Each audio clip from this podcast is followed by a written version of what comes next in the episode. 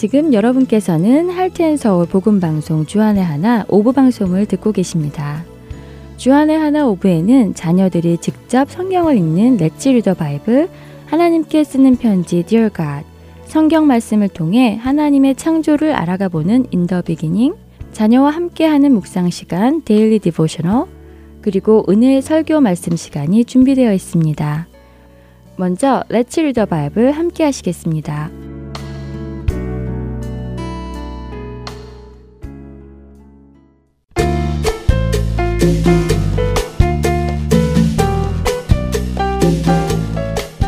애청자 여러분 안녕하세요. Let's Read the Bible 진행의 함혜진입니다. Let's Read the Bible 오늘부터는 여러분들과 구약의 시편을 함께 읽으려 합니다. 사실 시편은 150편이나 되어서 여러분들과 함께 다 읽으려면 정말 많은 시간이 필요할 거예요. 그래서 그 중에 몇 편만 골라서 읽으려 하는데요. 오늘은 그 첫 시간으로 여러분과 시편 1편을 읽어보려 합니다. 시편 1편은 불과 6절밖에 되지 않는 짧은 시이지만 그 안에는 우리가 생각해 보아야 할 이야기가 많이 있지요. 우리가 생각하는 복은 무엇일까요? 건강하고 부유하고 높은 자리에 앉고 사람들로부터 인정받는 이런 것들을 복이라고 생각할 텐데요. 다시 생각해 보면 복이라는 것을 어떠한 결과물로 주어지는 것이라고 생각하는 것 같습니다. 건강이 주어지고 부유함이 주어지고 높은 자리에 앉게 되고 하는 것처럼 말입니다. 그런데 시편 1편은 복 있는 사람을 이렇게 설명합니다. 복 있는 사람은 악인들의 꾀를 따르지 아니하며 죄인들의 길에 서지 아니하며 오만한 자들의 자리에 앉지 아니하고 오직 여호와의 율법을 즐거워하여 그의 율법을 주야로 묵상하는도다. 복이 있는 사람은 세상의 악인들과는 구별된 삶을 사는 사람이라고 하십니다. 악인들의 꾀도 따르지 않고 그들의 길에 서지도 않지요. 또한 오만한 사람의 자리에 앉지 않습니다. 따르지 않고 서지 않고 앉지도 않지요.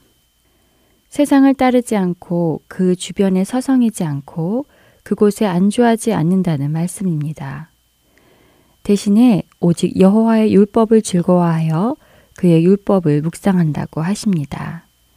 여호와의 율법이란 하나님의 말씀을 의미하기도 합니다.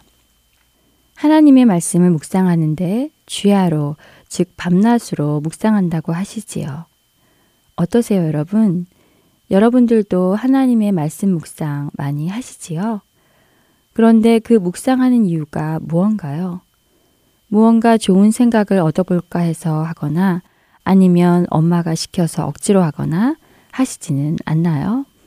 하지만 시편 1편은 복 있는 사람은 하나님의 율법을 즐거워해서 묵상한다고 하십니다. 하나님의 말씀 아는 것이 즐거운 것이지요. 여러분은 어떠신가요? 하나님의 말씀을 아는 것이 즐거워서 하나님을 아는 것이 즐거워서 그분의 말씀을 읽고 생각하시나요? 사실 하나님의 말씀은 때로는 무겁고 때로는 부담되기도 합니다. 우리에게 너무 힘든 것을 요구하시는 것 같기도 하기 때문이지요. 하지만 그 이유는 우리의 생각과 하나님의 생각이 다르기 때문입니다. 그렇기에 우리의 생각과 하나님의 생각이 같아질 때 우리는 하나님의 말씀을 기뻐하게 되지요. 여러분이 하나님의 말씀을 기뻐하고 즐거워하여 묵상하게 되시기 바랍니다. 그런 사람이 바로 복 있는 사람이니까요. 시편 1편 3절은 이런 사람은 그가 하는 모든 일이 다 형통하다고 하십니다. 형통함이 하나님의 말씀을 즐거워하여 묵상하는 자에게 결과로 나타나는 것이지요. 그러나 이것이 목적은 아닌 것입니다. 목적은 하나님을 즐거워하는 것입니다. 여러분의 삶의 목적이 바로 이 하나님을 즐거워하는 것이 되기를 소망합니다. 시편 1편을 즐거운 마음으로 묵상해 보시기 바랍니다. Read the Bible 이 시간 여기서 마치겠습니다. 안녕히 계세요.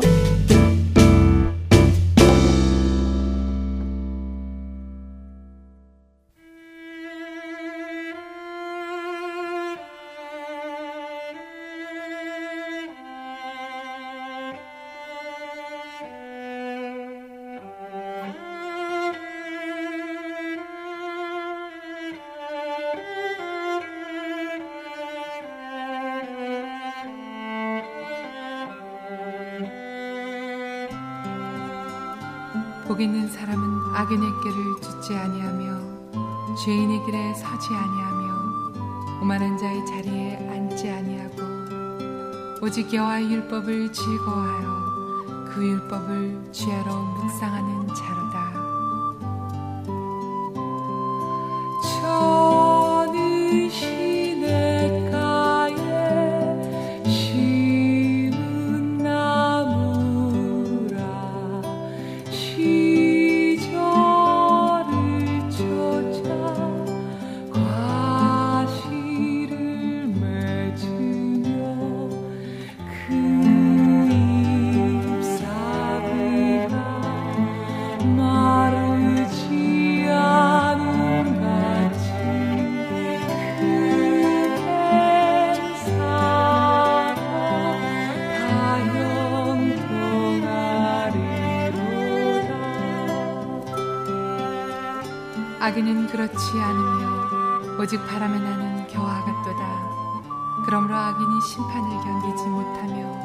죄인이 의인의 회중에 들지 못하리로다. 대저 의인의 길은 여호와께서 인정하시나 악인의 길은 망하리이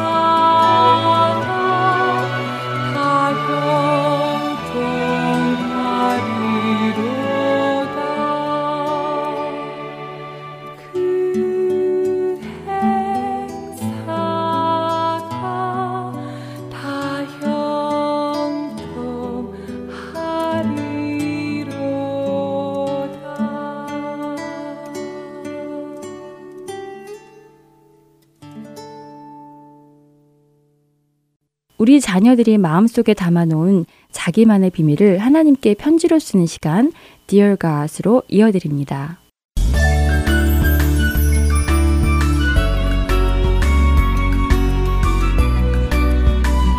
사랑하는 하나님, 저는 정말 축구가 좋아요. 공을 보면서 뛰어다니는 것도 좋고, 이 공을 누구한테 패스하고 어떻게 굴릴지 생각하는 것도 좋아요. 그리고 무엇보다 슛했는데 꼬랭이 되었을 때는 정말 기분이 좋아요. 그 짜릿함이 정말 정말 좋아요. 그런데 이렇게 하기 위해서는 함께 뛰는 친구들과 마음이 맞아야 하고요. 선생님 말씀도 잘 들어야 해요. 선생님은 저에게 필요한 부분을 말씀해 주세요.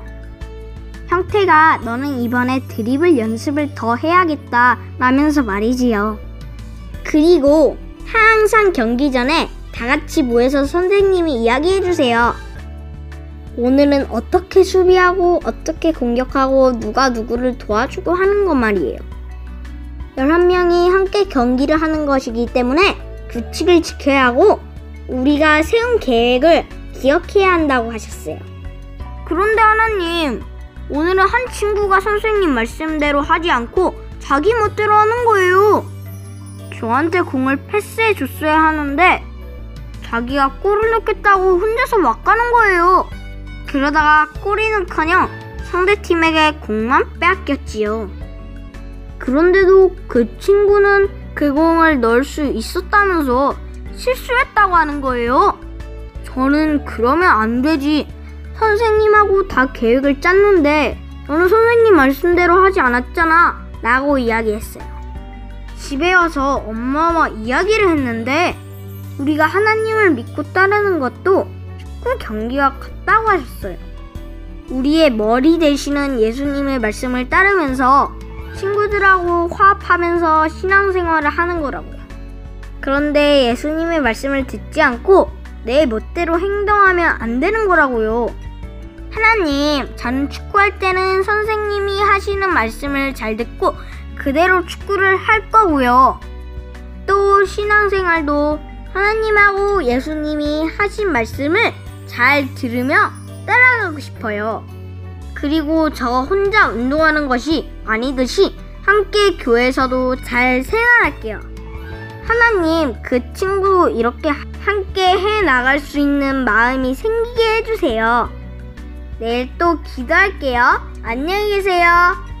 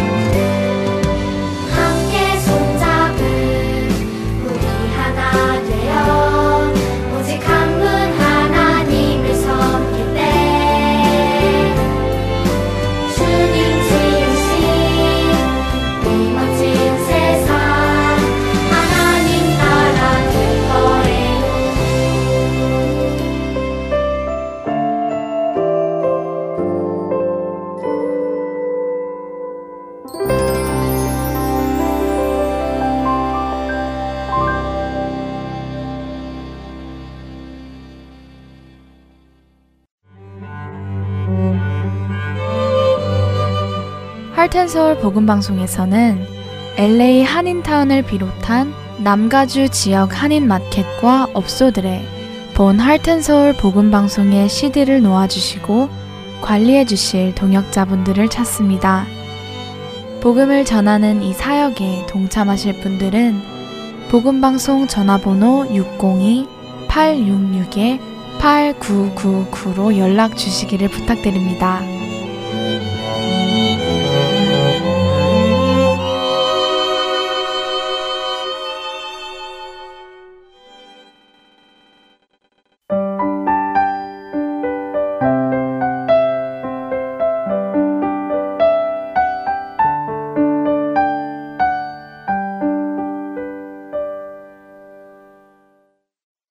the Beginning 시간입니다.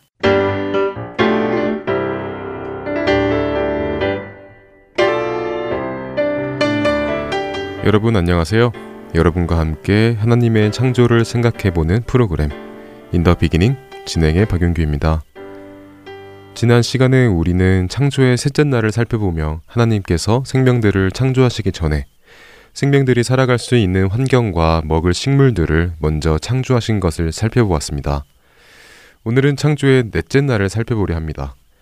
먼저 창세기 1장 14절에서 19절의 말씀을 읽어보겠습니다. 하나님이 이르시되 하늘의 궁창에 광명체들이 있어 낮과 밤을 나뉘게 하고 그것들로 징조와 계절과 날과 해를 이루게 하라. 또 광명체들이 하늘의 궁창에 있어 땅을 비추라 하시니 그대로 되니라. 하나님이 두 큰 광명체를 만드사 큰 광명체로 낮을 주관하게 하시고 작은 광명체로 밤을 주관하게 하시며 또 별들을 만드시고 하나님이 그것들을 하늘의 궁창에 두어 땅을 비추게 하시며 낮과 밤을 주관하게 하시고 빛과 어둠을 나뉘게 하시니 하나님이 보시기에 좋았더라. 저녁이 되고 아침이 되니 이는 넷째 날이니라. 우리는 하나님께서 이미 첫날에 빛을 창조하셨음을 지난 시간에 나누었습니다. 하나님의 창조를 믿지 않는 사람들에게는 태양이나 달, 별이 없이 빛이 존재하는 것 자체가 이해가 되지 않죠. 그러나 성경은 분명하게 말씀하십니다.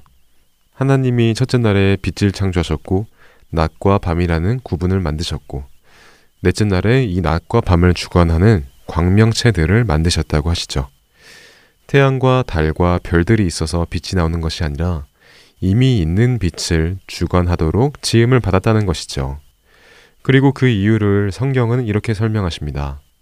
하늘의 궁창에 광명체들이 있어 낮과 밤을 나뉘게 하고 그것들로 징조와 계절과 날과 해를 나누게 하라고 말입니다.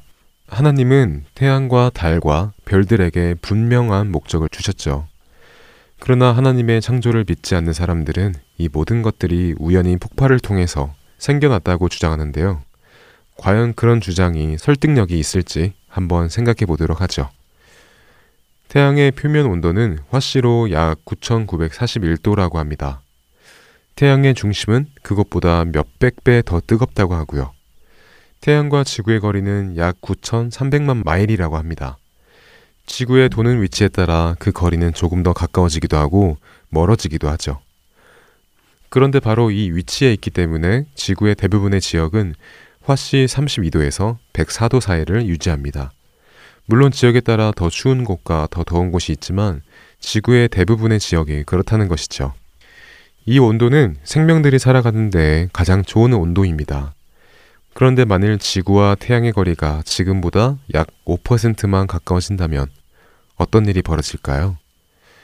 학자들에 의하면 바다가 끓기 시작하고 물들이 증발할 것이라고 하지요. 생각만 해도 끔찍합니다. 끓는 바다를 상상해 보신 적이 있으신가요? 물고기들은 다 익어서 죽음을 맞이하고 지구상의 대부분의 생명체들도 죽을 것입니다.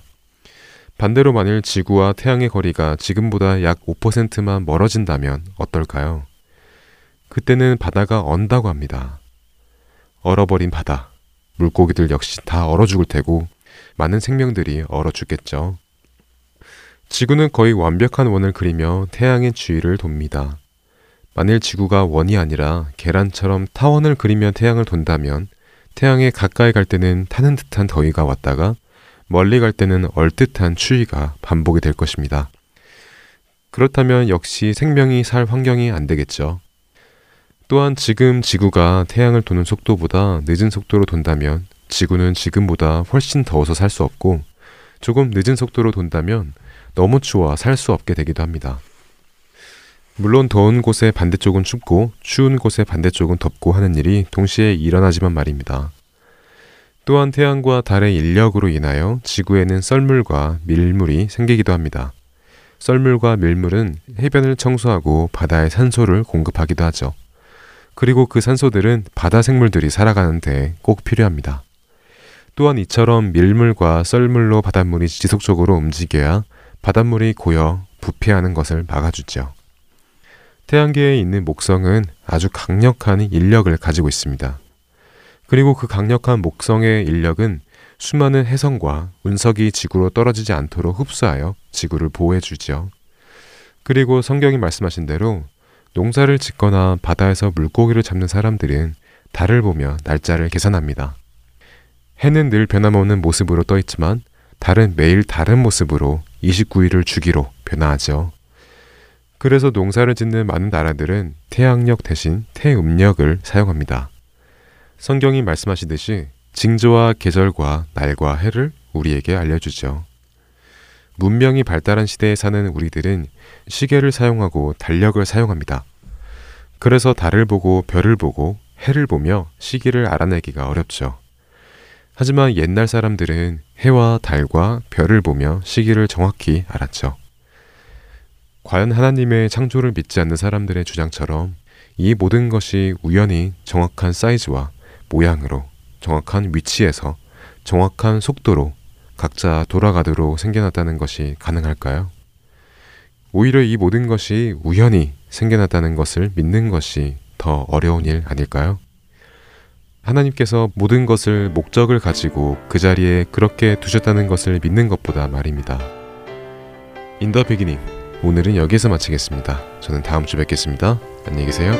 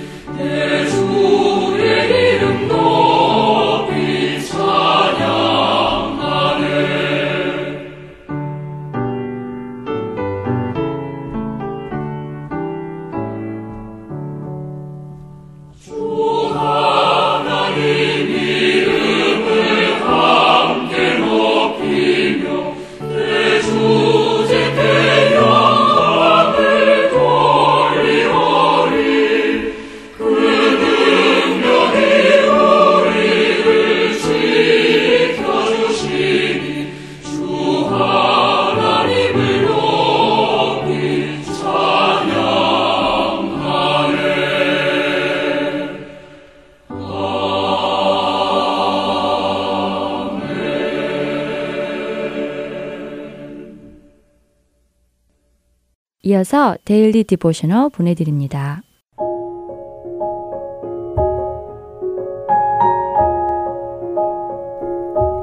애청자 여러분 안녕하세요. Daily Devotional 진행의 최소영입니다. 우리 자녀들은 예수님께서 우리를 용서하신 것 같이 우리도 남을 용서하라고 하신 말씀을 잘 알고 있을 것입니다. 용서했다고 하면서 자꾸 그 사람의 과거의 잘못을 들추어내고자 한다면 그것은 진정으로 용서한 것이 아니겠지요? 마크의 이야기를 통해 남을 용서하라는 예수님의 말씀을 묵상해 보는 시간 되시길 바랍니다. 오늘 Daily Devotional의 제목은 Let Bygones Be Bygones입니다. 학교에서 돌아온 마크는 뭔가 굉장한 일을 알기라도 한 듯 엄마에게 이렇게 묻습니다. 엄마, 티오가 왜 전에 다니던 학교에 안 가고 이번 학기부터 우리 학교에 다니게 된 줄 아세요? 무슨 일인지 전혀 모르겠다는 표정을 짓는 엄마에게 마크는 전에 다니던 학교에서 시험 중 부정행위를 해서 퇴학을 당한 거래요. 라고 말합니다. 그것을 어떻게 알았느냐고 물으시는 엄마에게 마크는 케이든이 말해줘서 알게 되었고 케이든의 사촌이 티오가 전에 다니던 학교에 다니고 있다고 대답하였지요. 그러면서 마크는 티오가 전에 부정행위를 했던 것을 워렌 선생님께 알려드려야 하지 않겠느냐고 덧붙입니다. 그러자 엄마는 티오에 대해 알아야 할 모든 정보를 이미 선생님은 알고 계실 것이라고 하시며 마크에게 let bygones be bygones 라고 말씀하십니다. 이 말이 무슨 뜻인지 궁금해하는 마크에게 엄마는 이 속담의 뜻은 과거에 있었던 일을 자꾸 들춰내지 말라는 의미라고 설명해 주셨지요. 마크는 얼굴을 찡그리며 그래도 저는 다음에 시험 볼 때 띠오가 제 시험지를 컨닝하지 않도록 조심할 거예요. 그리고 다른 아이들한테도 시험 볼 때 띠오를 조심하라고 이미 알려줬어요. 라고 말합니다. 마크의 얘기를 듣던 엄마는 이렇게 말씀하시지요.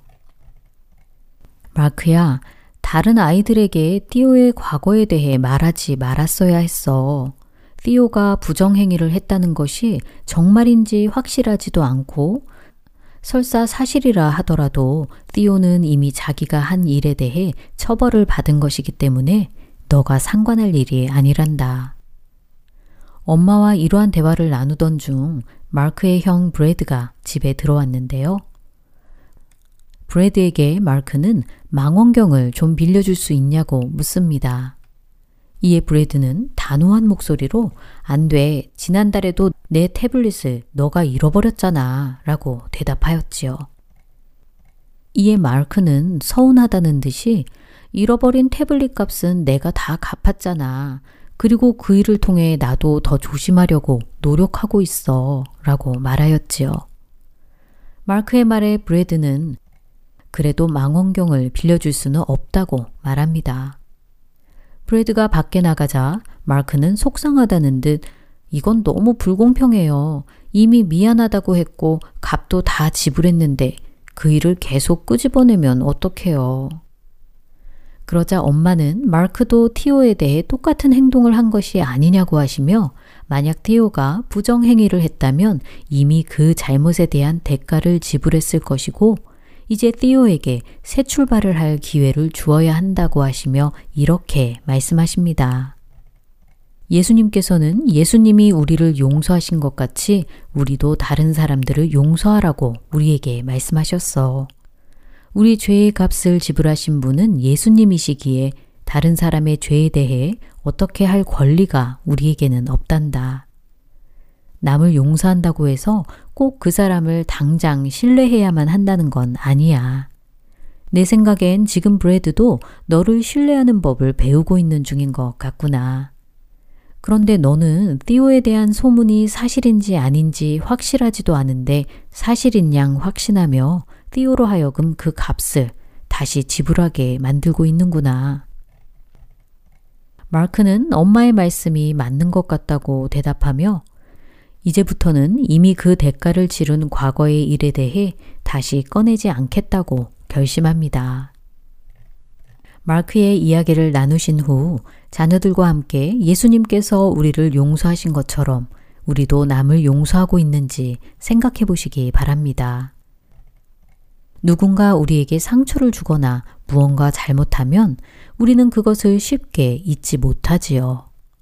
그러나 다른 사람의 과거의 잘못만을 보고 그 사람을 판단하고 정죄해서는 안 됩니다.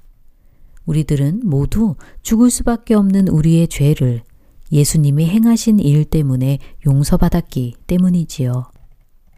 만약 누군가 우리에게 잘못한 일이 있다면 그 사람을 용서하고 다시 신뢰할 수 있도록 도와달라고 예수님께 의지하며 나아가야 합니다. 우리 자녀들이 남을 용서하고 그 사람이 예전에 행한 잘못을 다시 꺼내지 않도록 도와주세요. 오늘 함께 묵상할 말씀은 골로새서 3장 13절 누가 누구에게 불만이 있거든 서로 용납하여 피차 용서하되 주께서 너희를 용서하신 것 같이 너희도 그리하고 입니다. 이 말씀대로 살아가는 우리와 우리의 자녀들 되길 소망하며 데일리 디보셔널 마칩니다. 안녕히 계세요.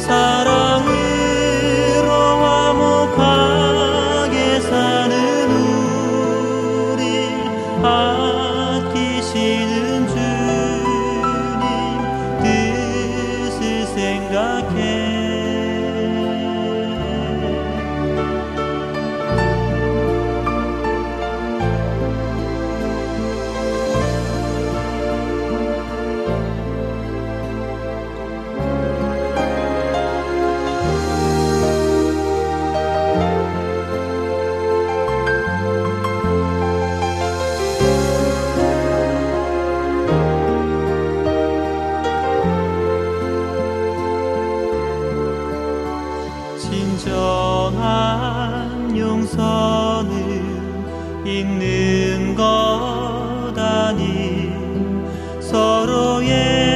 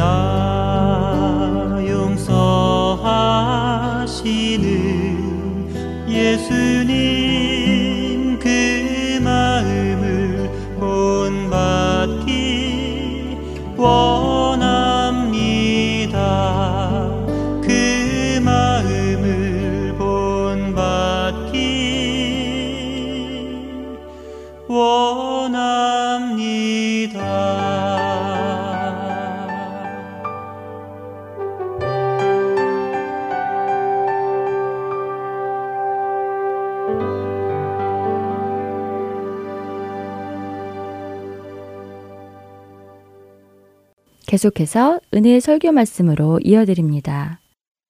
오늘은 고 옥하는 목사님께서 2008년 4월 27일에 설교하신 히브리서 11장 13절에서 16절의 본문으로 천국을 사모해야 할 이유라는 제목의 말씀을 전해 주십니다. 은혜의 시간 되시기 바랍니다. 오늘 저는 천국에 관한 설교를 좀 하려고 합니다. 수명이 길어지고 세상 살기가 좋아지면서 천국에 관한 메시지는 사실 매력을 잃었습니다. 사람들이 별로 듣고 싶어 하지 않는 것 같아요. 기사가 나왔죠. 세계에서 제일 오래 사는 남자가 누구냐? 다나베라고 하는 일본 사람인데 112살이래요. 그런데 기자들이 몰려갔습니다. 얼마나 더 오래 살고 싶습니까? 그랬더니 대답 간단했어요. 끝없이 살고 싶다. 이것이 우리 인간들의 대부분의 본능이고 예수 믿는 분들도 크게 차이가 없다고 저는 생각을 합니다. 그런데 이 시간 저는 정상적인 신앙생활을 하는 사람이라면 날마다 천국을 사모해야 된다는 것을 말씀을 가지고 강조하고 싶습니다. 우리가 이유를 무엇으로 대든 간에 천국을 사모하는 마음이 없다면 우리의 신앙생활은 구멍 뚫린 신앙생활이라고 봐야 될 것입니다. 이 사실을 염두에 두시고 오늘 말씀을 여러분이 들으시기를 바랍니다. 우리가 읽은 본문 히브리서 11장 13절 이하를 보면 놀라운 말씀이 나옵니다. 이 사람들은 하고 나옵니다. 이 사람들이 누굽니까? 바로 앞에 등장한 아벨입니다. 의로운 제사를 드리려고 하다가 형에게 돌에 맞아 죽은 아벨이에요. 그 다음에는 하나님과 함께 참 즐겁게 동행하다가 죽음을 보지 않고 천국으로 간 에녹입니다. 온 세상이 타락해서 하나님의 심판이 임하였을 때 홀로 외롭게 방주를 만들었던 노아를 이야기합니다. 그리고 고향을 떠나서 하나님이 가라고 하는 곳을 정처 없이 떠났던 아브라함과 사라를 이야기합니다. 이렇게 위대한 구약시대의 믿음의 선배들을 놓고 지금 말씀을 하는 것입니다. 이 사람들은 어떤 사람들이냐? 믿음을 따라 죽었다. 하나님이 천국을 주시겠다, 본향을 주시겠다고 하는 약속을 그대로 받아서 믿다가 그 천국을 세상에서 받아보지도 못하고 누리지도 못하고 떠났다 그 말입니다. 그럼 어떻게 살다가 갔느냐?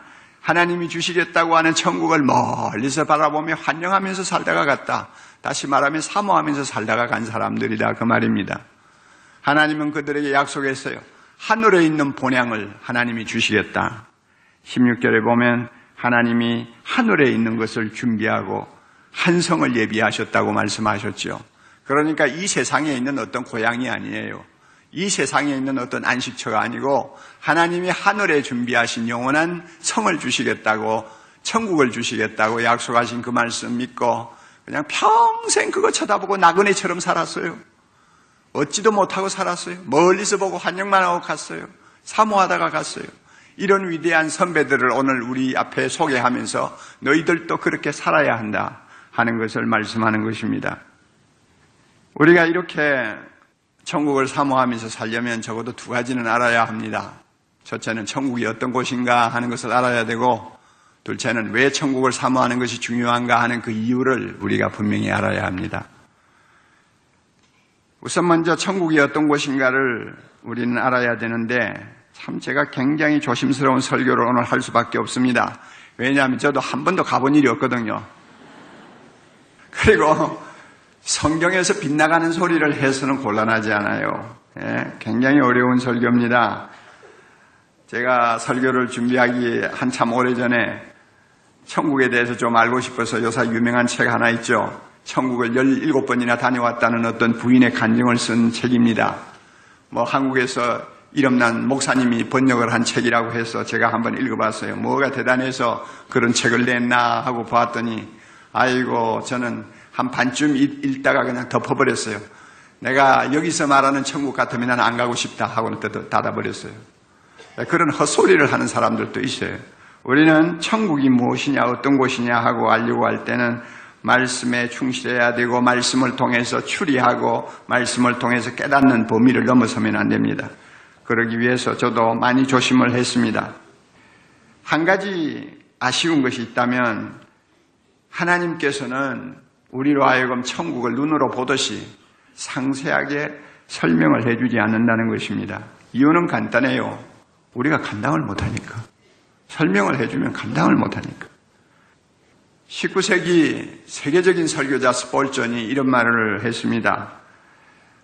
하나님은 어린아이에게 글자판을 주어서 알파벳을 배우게 하듯이 천국에 대해서 우리에게 대충대충 말씀해 주신다 그랬어요. 그러므로 우리는 아직 천국에 대한 참모습을 잘 알지 못합니다. 우리 유한한 인간의 눈으로는 천국의 영광을 보지 못해요. 우리의 유한한 귀로서는 천국의 음악을, 감미로운 그 음악을 들을 수가 없어요. 우리의 유한한 눈을 가지고는 천국에 있는 그 놀라운 영광을 보지도 못하며 우리의 좁은 마음으로는 천국의 그 큰 기쁨을 담을 수가 없어요. 하나님이 이것을 너무 잘 아시는 거예요. 그래서 자상하게 천국을 설명하지 않습니다. 그렇지만 우리가 믿음으로 우리의 위대한 믿음의 선배들처럼 천국을 사모하면서 살 수 있을 만큼은 가르쳐 주셨어요. 천국은 어떤 곳입니까? 우선 먼저 제일 먼저 말하고 싶은 것은 저주가 없는 곳이라는 말을 하고 싶습니다. 천국은 저주가 없는 곳입니다. 우리 인간이 죄를 범함으로 인해서 세상 만물이 저주를 받았어요. 이 세상의 악한 것들, 슬픈 것들, 고통스러운 것들, 허무한 것들, 비참한 것들. 우리가 말을 할 수가 없잖아요. 그거 일일이 예를 들 필요가 없잖아요. 얼마나 세상이 기가 막힙니까? 이것이 다 우리 조상이 범한 죄로 인해서 이 땅이 하나님의 저주를 받았기 때문에 나타나는 현상이요. 그로 인해서 우리가 한 생을 살면서 얼마나 많은 눈물을 우리가 쏟고 삽니까? 예수 믿는 우리 영혼은 저주에서 자유했지만은 육신은 여전히 저주 아래서 고통당하고 있는 것이 현실입니다. 그러나 천국에 가면 이 저주가 완전히 우리에게서 떠납니다. 우리는 저주로부터 자유합니다. 요한계시록 22장 3절에 다시는 저주가 없다. 하나님이 선언하셨어요. 저주가 없기 때문에 어떤 일이 일어나느냐? 요한계시록 21장 33절 4절에 이런 말씀이 있어요. 하나님은 친히 그들과 함께 계셔서 모든 눈물을 그 눈에서 닦아 주시니 다시는 사망이 없고 애통하는 것이나 곡하는 것이나 아픈 것이 다시 있지 아니하리니 처음 것들이 다 지나갔습니다. 할렐루야. 저주 때문에 얼마나 놀라운 일이 우리에게 일어났습니까? 날마다 눈물을 흘리며 살아야 되는 우리의 인생이었지만 천국 가면 그 눈의 눈물을 하나님이 닦아 주십니다. 이제는 저주의 결과라고 할 수 있는 죽음이 우리를 괴롭히지 못합니다. 고통하는 것이나 곡하는 것이나 아픈 것이 우리를 다시 괴롭히지 못합니다. 세상에서 흘린 눈물을 천국에서는 하나님이 닦아 주십니다. 세상에 살 동안 우리가 서러워서 흘린 눈물 많아요. 억울해서 흘린 눈물도 많고요. 겉으로 흘리지는 않았지만 마음으로 너무나 힘들어서 눈물을 삼킨 일도 얼마나 많았습니까? 이 눈물 하나님이 닦아 주시는 것입니다. 왜? 저주가 사라졌기 때문입니다. 천국은 이와 같이 저주가 사라진 곳이기 때문에 영원한 평화가 깃드는 곳입니다. 더 이상 정글에서 동물들이 서로 먹고 먹히는 피비린내 나는 혈투 같은 것을 보지 않아도 돼요. 모든 인간의 폭력이 사라지는 것입니다. 그래서 이사야 11장 9절에 놀라운 예언을 했습니다. 내 거룩한 산 모든 곳에서 해됨도 없고 상함도 없을 것이니 남을 해치는 일도 없고 상하게 하는 일도 없다고 말입니다. 그 이유는 물이 바다를 덮음같이 여호와를 아는 지식이 세상에 충만할 것입니다. 저주 대신에 하나님을 아는 지식이 하나님을 영화롭게 하는 찬송 소리가 가득한 곳입니다. 이게 천국이에요. 이런 이야기만 들어도 우리 마음이 천국을 확 향해서 달려가야 됩니다. 정말 얼마나 좋은 곳일까. 그냥 생각만 해도 가슴이 뛰는 그런 감격이 우리에게 있어야 합니다. 이런 은혜를 주시기를 바랍니다. 천국은 어떤 곳인가? 이 세상과 크게 다르지 않는 곳입니다. 여러분 이것은 오해하지 말고 들으세요. 천국에도 하늘이 있습니다. 천국에도 땅이 있습니다. 천국에도 삼남한상이 있습니다. 천국에도 몸을 입고 사는 인간이 있습니다. 다르다고 하면은 모든 것이 새 것이라는 것입니다. 하나님이 새 하늘과 새 땅을 창조하셨어요. 새 하늘과 새 땅을 우리에게 주셨어요. 모든 것이 새 것이에요. 삼남한상이 새 것이에요. 우리의 몸도 마찬가지예요. 새 몸이에요. 그래서 계시록 21장 5절에 보라 내가 만물을 새롭게 하노라. 만물을 새롭게 하노라. 우리 지금 보고 듣고 느끼고 만지고 하는 모든 만물 모든 것을 하나님이 새롭게 하시되 원래의 모습으로 만물을 회복시켜 주는 것입니다. 에덴 동산의 모습일까요? 아니요. 그거보다 더 완벽하고 완전한 모습으로 만물을 완전히 새롭게 하셨어요. 그 만물을 우리가 즐기고 사는 곳이 그곳입니다. 더 좋은 세상이죠. 한마디로 말하면은 우리는 부활하신 예수님의 몸을 알지 않습니까? 부활하신 예수님은 신령한 몸을 입고 나타나셨습니다. 그러나 유령은 아니었습니다. 뼈가 있고 살이 있었습니다. 시공의 제한은 받지 않았지만은 제자들과 마음대로 만나서 대화하시고 나누시고 식사하시고 하나님 나라에 관한 설명을 하시고 교제하셨어요. 우리 예수님 그렇게 하셨다면 그런 몸을 우리도 함께 있게 되는 것이 천국입니다.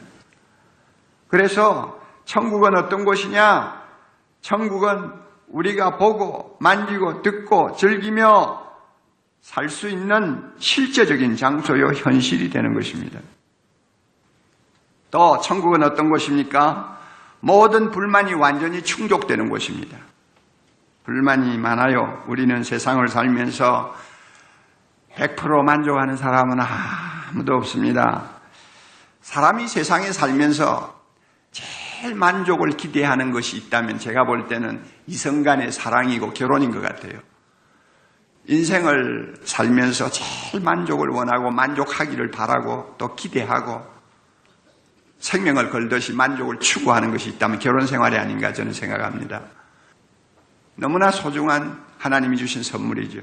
그런데 우리가 결혼 생활을 하면서 느끼는 것이지만은 그렇게 기대를 가지고 만족하기를 원했던 결혼 생활이 어떤 면에는 가장 불만족한 것으로 우리에게 실망을 안겨주는 일들이 얼마나 많은지 이것이 오늘 우리가 살고 있는 현실입니다. 결혼이라고 해서 결혼을 해서 두 사람이 만났지만은 그 두 사람의 관계가 마치 유리그릇처럼 깨어지기 쉬운 불완전한 결합이라는 것을 우리는 많이 느낍니다. 부부가 서로 느끼는 만족과 행복도 크지만은 그것이 얼마나 날아가기 쉬운 가랑잎과 같은 것이라는 것을 우리는 잘 압니다. 그리고 나이 들고 세상을 떠나면서 서로가 나누어질 때쯤 되면은 과거에 좋았던 것, 행복했던 것들이 하나도 남아있지 아니하는 너무나 허무한 것이라는 것도 우리는 정말 많이 체험하고 있습니다. 이런 인간이 그렇게 갈구하고 사모했던 결혼의 행복도 만족도 세상에서는 누리지 못하지만 천국에서는 누리게 됩니다. 할렐루야. 또 옥목사님 이상한 소리 하네. 예수님은 천국에 가면 결혼이 있다고 했어요? 없다고 했어요? 없다고 했어요. 결혼 안 한다고 했어요. 마태복음 22장 30절 보면 부활 때에는 장가도 아니가고 시집도 아니가고 하늘에 있는 천사들과 같으니라 왜 재미없겠다 진짜 뭐 이런 생각을 하겠지만 천국에는 결혼이 없다고 그랬어요. 이 말은 천국에는 성별이 없다는 말이 아니에요. 단지 결혼하지 않는다는 말은 무슨 뜻이냐? 자손을 낳는 일이 없다는 것입니다. 결혼할 필요가 없어진다는 것입니다. 천국의 인구는 고정되어 있습니다. 하나님께서 선택한 백성들이 고정된 인구가 천국을 가득하게 메우게 될 것입니다. 그러므로 천국에 가서는 세상에서처럼 남자는 여자라는 동반자를 필요로 하고 여자는 남자라는 보호자를 필요할 필요가 없어요. 왜냐하면 여자고 남자고 완전한 존재가 되기 때문입니다. 거기에 뭐 더 필요한 것이 없어요. 이런 천국에서 우리가 세상에서 그렇게 갈구하던 사랑의 만족, 결혼의 만족을 얻을 수 있느냐? 하나님께서 얻을 수 있도록 해주세요. 왜냐하면 결혼 관계보다도 훨씬 더 완전하고 훌륭한 것에 우리 모두가 포함이 되어버리기 때문입니다. 결혼해서 우리가 느끼는 행복감과 만족감에 비교할 수 없는 완전하고 만족스러운 인간관계를 우리가 누리고 살게 되기 때문입니다. 이게 천국이에요. 세상에서는 두 사람이 서로 사랑하고 두 사람이 서로 위해주고 친밀하게 살았지만 천국 가면은 그 천국에 있는 남녀 모든 성도들과 함께 세상에서 우리가 누리던 이승간의 사랑보다 더 진한 사랑으로 세상에서 우리가 가졌던 두 사람의 친밀함보다도 더 기막힌 친밀함을 우리가 함께 누리면서 사는 영광스러운 행복을 맛보게 됩니다. 그러니까 세상에서 우리가 결혼 생활에 만족하지 못했다 할지라도 천국 가면 그것보다도 몇 값절의 만족을 누리면서 살 수 있게 됩니다. 이게 천국이에요. 결혼 생활뿐만 아니에요. 다른 모든 것에서 우리는 완전히 만족하게 될 것입니다. 20세기에 참 위대한 기독교 변정가고 또 작가였던 또 캠브리지 대학교 교수였던 루이스의 말에 저는 공감합니다. 세상에서 최고의 감동적인 아름다움을 경험했을지라도 그것은 천국을 조금 맛본 정도에 지나지 않습니다. 천국에서 누릴 진정한 기쁨에 비해서 세상의 아름다운 것을 보고 기뻐하는 것은 공허하고 희미한 유령과도 같은 것입니다. 그 다음에 말이 중요합니다. 어린아이가 배가 고파 웁니다. 왜 웁니까? 젖을 주는 엄마가 있기 때문에 웁니다. 세상에서 왜 만사에 불만이 많습니까? 만족하지 못합니까? 그것을 만족시켜 줄 수 있는 천국이 있기 때문에 우리가 불만을 느끼는 것입니다. 맞아요, 안 맞아요? 맞아요. 그러므로 이 세상에서 우리가 체험하는 불만족, 갈증, 허젓함, 이 모든 것은 모두가 다 천국을 우리로 하여금 천국을 향하도록 만드는 길가에 세우는 표시판과 같은 것입니다. 왜 불만족이 있습니까? 천국이 있기 때문에 불만족한 거예요. 천국 가면 다 만족하게 될 테니까 할렐루야. 이게 천국이에요. 천국은 어떤 곳입니까? 아주 중요한 것 하나 있습니다. 천국은 밤낮 하나님을 찬양하고 경배하는 곳입니다. 아유, 한 시간 예배도 힘든데. 밤낮 없이 예배만 드린다니. 그 보통 모욕이 아니겠구나. 그렇게 생각할지 모르지만은 여러분, 그것은 우리가 인간으로서 하는 소리고, 천국에는요, 하나님의 존재가 가장 최고의 기쁨이요 행복이 됩니다. 할렐루야. 하나님이 아니면 모든 것이 존재의 의미를 잃어버리는 곳입니다. 하나님에게서 나오는 자비와 거룩과 선하심과 지혜의 강선이 온 우주 만물을 감싸고 있는 것이 천국입니다. 그러므로 예배만큼 천국을 천국되게 하는 것이 없어요. 계시록 7장 9절 10절 보면 천국의 예배 장면이 나오죠. 각 나라와 족속과 백성에서 아무도 능히 셀 수 없는 큰 무리가 나와서 흰 옷을 입고 손에 종려나무 가지를 가지고 보좌 앞과 어린 양 앞에 서서 큰 소리로 외쳐 찬양합니다. 뭐라고 찬양합니까? 구원하심이 보좌에 앉으신 우리 하나님과 어린 양에게 있도다. 구원하심이 보좌에 앉으신 우리 하나님과 어린 양께 있도다. 그 얼마나 기가 막히겠어요. 이런 찬송의 행복을 위대한 4세기의 위대한 교회 지도자였고 교부였던 어거스틴이 이렇게 표현을 했어요. 끊임없이 바라보게 되고 실증남이 없이 사랑하게 되고 지침 없이 찬양하게 될 하나님 그 하나님을 우리는 바라면서 찬양하게 될 것입니다. 그러니 무슨 뜻입니까? 보고 보아도 또 보고 싶고 사랑하고 싶고 사랑하고 또 사랑해도 또 사랑하고 싶고 찬양을 불러도 지치지 않고 또 부르고 싶으면 그것만큼 큰 행복이 어디 있습니까? 천국은 하나님을 그렇게 찬양하는 곳이라고 말이에요. 이상과 같이 제가 천국에 대해서 몇 가지 중요한 것만 여러분에게 말씀을 드렸습니다. 그러면 이와 같이 천국에 대해서 알았으면 우리가 해야 할 중요한 일이 하나 있습니다. 그것은 천국을 사모하는 것입니다. 천국을 사모하는 것은 신앙생활을 하는데 너무나 중요합니다. 왜 그런지 아십니까? 이제 몇 가지 잘 기억하세요. 첫째는요, 세상에 우리가 깊이 빠지지 않기 위해서 천국을 사모해야 됩니다. 이 세상에는 천국을 가리는 그림자가 너무 길고 짙게 깔려 있습니다. 그래서 일반적으로 사람들은 천국보다 세상을 더 평안하게 여깁니다. 이 세상을 떠난다는 것을 굉장히 두려워합니다. 이런 생각과 감정은 너무 완고해서 부수기 어려운 요새와 같아요. 그래서 이 세상이 주는 모든 즐거움을 다 누리기 전에는 천국이 아무리 좋다고 해도 절대 가고 싶어 하지 않는 것이 사람들의 심리예요. 예수 믿는 사람 가운데서도 이런 분들이 많아요. 그러나 세상 사람들은 이렇게 살아도 이상할 것이 없지만 하나님의 자녀라는 사람이 이런 세상에 푹 빠진 생각에 갇혀 산다면 이것은 어리석은 일이요. 스스로 망하는 길을 택하는 것입니다. 세상의 부귀영화는 안개와 같은 것입니다. 믿습니까, 여러분? 세상의 부귀영화 안개와 같은 것입니다.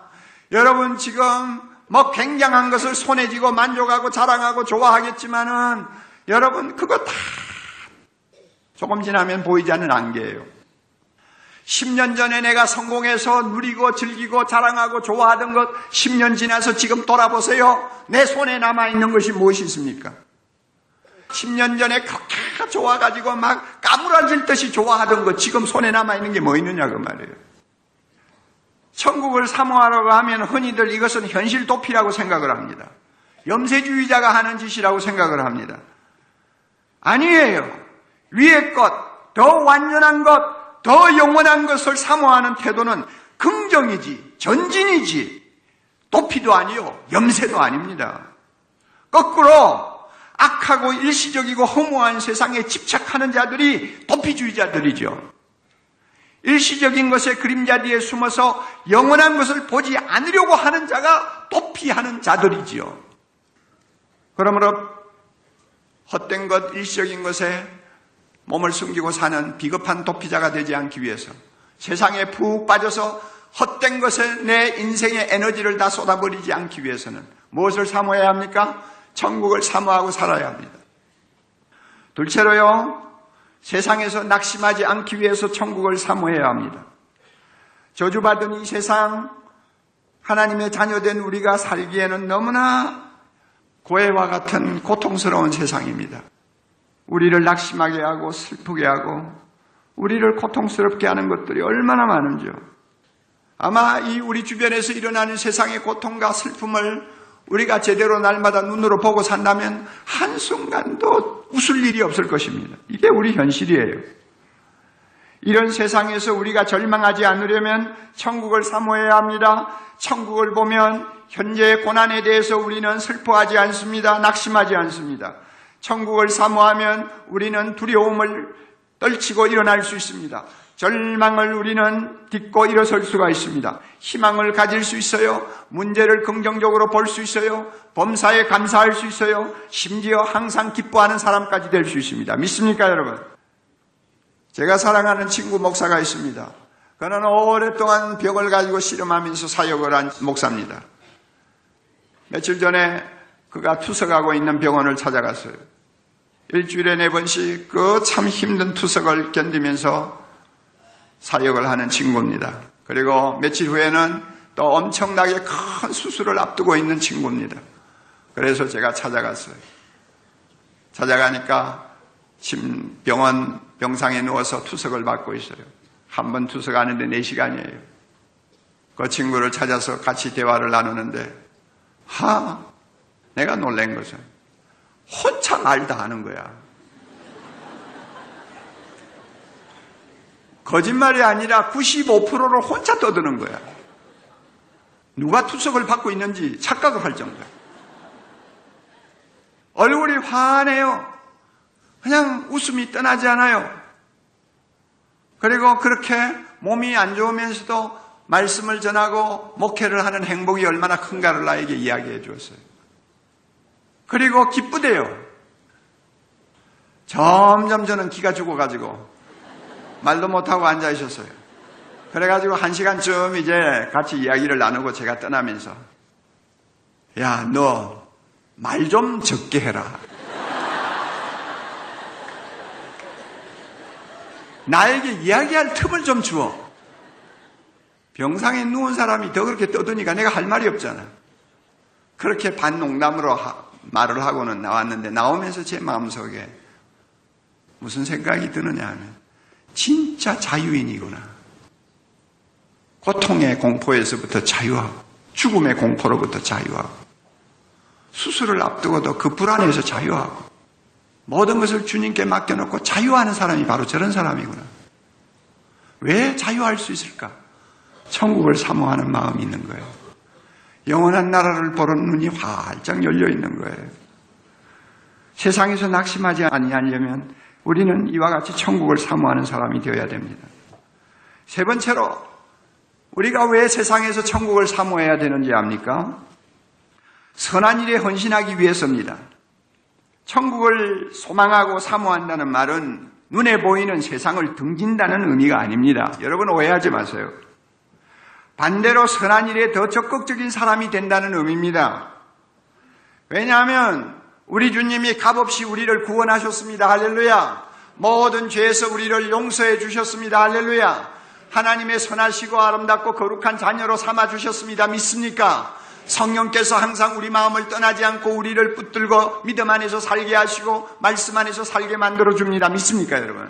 하나님이 이렇게 우리를 구원하신 이유가 있어요. 그 이유는 뭐냐 하면 세상에서 선한 일을 많이 하도록 하기 위해서입니다.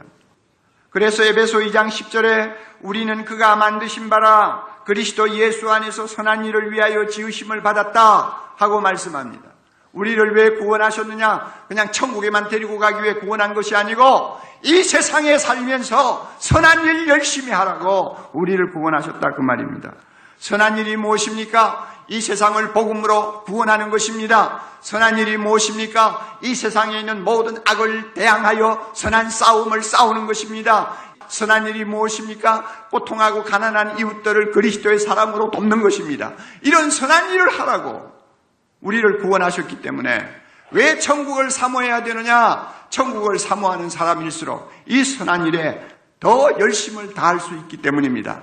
그렇기 때문에 주님께서 천국의 상급을 약속하셨다고 했습니다. 요한계시록 22장 12절 보라 내가 속히 오리니 내가 줄 상이 내게 있어 각 사람에게 그 행한 대로 갚아 주리라. 세상에서 우리가 선한 일을 열심히 하지 아니한다면 상급이 무슨 소용이 있어요? 다시 C.S. 루이스의 말을 인용하고 싶습니다. 그의 말을 들으면 공감이 갑니다. 역사를 더듬어 볼 때에 이 세상을 위해서 가장 많이 일한 사람이 누구인가? 대답은 천국을 가장 많이 생각했던 그리스도인이었다고 그는 말합니다. 저는 여기에 공감합니다. 폭정과 사치가 난무했던 로마 제국을 하나님의 거룩한 나라로 바꾸어 놓은 주역들이 누굽니까? 천국을 사모하고 살던 사도들과 그 당시의 초대교회 성도들이 아니었습니까? 숨이 막힐 만큼 어두운 중세기를 진리로 환하게 비추면서 사람들에게 삶의 의욕을, 삶의 의미를 깨닫게 해 주었던 위대한 성각자들이 누굽니까? 종교개혁자들과 거룩한 경건한 사람들이 아니었습니까? 그들 모두는 천국을 사모하고 살던 사람입니다. 그러니까 누가 이 세상을 위해서 가장 많이 일한 사람인가? 천국을 가장 많이 생각한 사람들이라는 말은 절대로 과장된 말이 아닙니다. 계속해서 그의 말을 더 들으세요. 그는 이렇게 말합니다. 그러나 교회가 타락하여 대부분의 그리스도인들이 천국을 더 이상 생각하지 않게 되었을 때 기독교는 세상에서 그 힘을 잃고 말았습니다. 그 다음 말이 중요합니다. 교회가 천국을 향하면 예수님을 믿는 사람이 천국을 사모하면 세상을 덤으로 얻을 것입니다. 그러나 예수 믿는 사람이 그 마음을 세상으로 향하면 천국도 잃어버리고 세상도 잃어버릴 것입니다. 이게 역사의 교훈이에요. 천국을 사모하십시오. 그러면 세상도 얻습니다. 그러나 천국을 잊어버려요. 그러면 천국도 잊어버리고 세상도 잊어버립니다. 오늘 우리가 어떤 상황에 놓여 있는지 우리 자신을 다시 한번 깊이 반성할 필요가 있습니다. 예수님이 우리와 함께하는 그 천국은 너무나 행복하고 편안한 곳입니다. 그래서 228장의 찬송가에 이런 가사가 있어요. 이곳과 저곳 멀지 않다 주 예수 건너오셔서 내 손을 잡고 가는 것 내 평생 소원이로다. 결론적으로 말씀드립니다. 천국은 우리가 받을 자격이 없는데도 하나님이 우리에게 약속하신 선물입니다. 세상은 꿈입니다. 천국은 아침입니다. 꿈은 반드시 깹니다. 그러면 찬란한 햇살이 비치는 아침이 올 것입니다. 그러므로 우리가 천국에 합당한 신앙인이 되어야 합니다. 그러기 위해서 날마다 사모하며 살아야 합니다. 우리 주님 재림하시면 이 세상은 끝납니다. 그날이 되면은 세상에 살 동안 천국을 사모하면서 신앙생활 착실히 하고 성실하게 하고 충성하던 위대한 하나님의 백성들이 새하늘과 새 땅을 가득히 채우고 영광의 하나님을 찬양하는 놀랍고 황홀한 코러스가 울려 퍼질 것입니다. 그때 우리 모두가 어디에 서 있어야 합니까? 여러분 그때 우리가 그 가운데 서야 서서 그들과 함께 찬양하는 사람이 되어야 하지 않겠습니까? 할렐루야 찬송하는 그날이 올 것입니다. 우리 중에 한 사람도 예배가 없기를 바랍니다. 이 가운데서 교회는 나오시지만 아직도 예수를 믿지 않고 계시는 분 계시나요? 여러분 헛된 세상에 속아서 그 아까운 에너지, 그 아까운 시간 보내지 마시고 정말 천국을 사모하는 신실한 하나님의 자녀 되십시오. 그리고 보람있게 세상을 사시고 하나님 나라에 가서 영원토록 주님과 함께 안식하는 복된 축복을 누릴 수 있기를 바랍니다.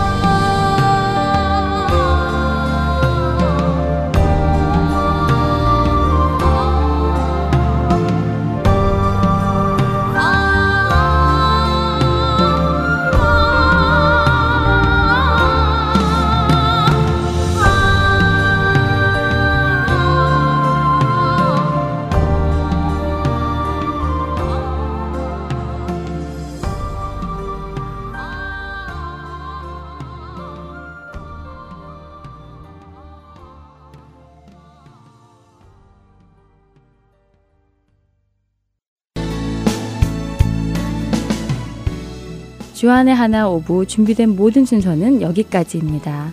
애청해주신 여러분들께 감사드립니다. 다음 시간에 다시 찾아뵙겠습니다. 안녕히 계세요.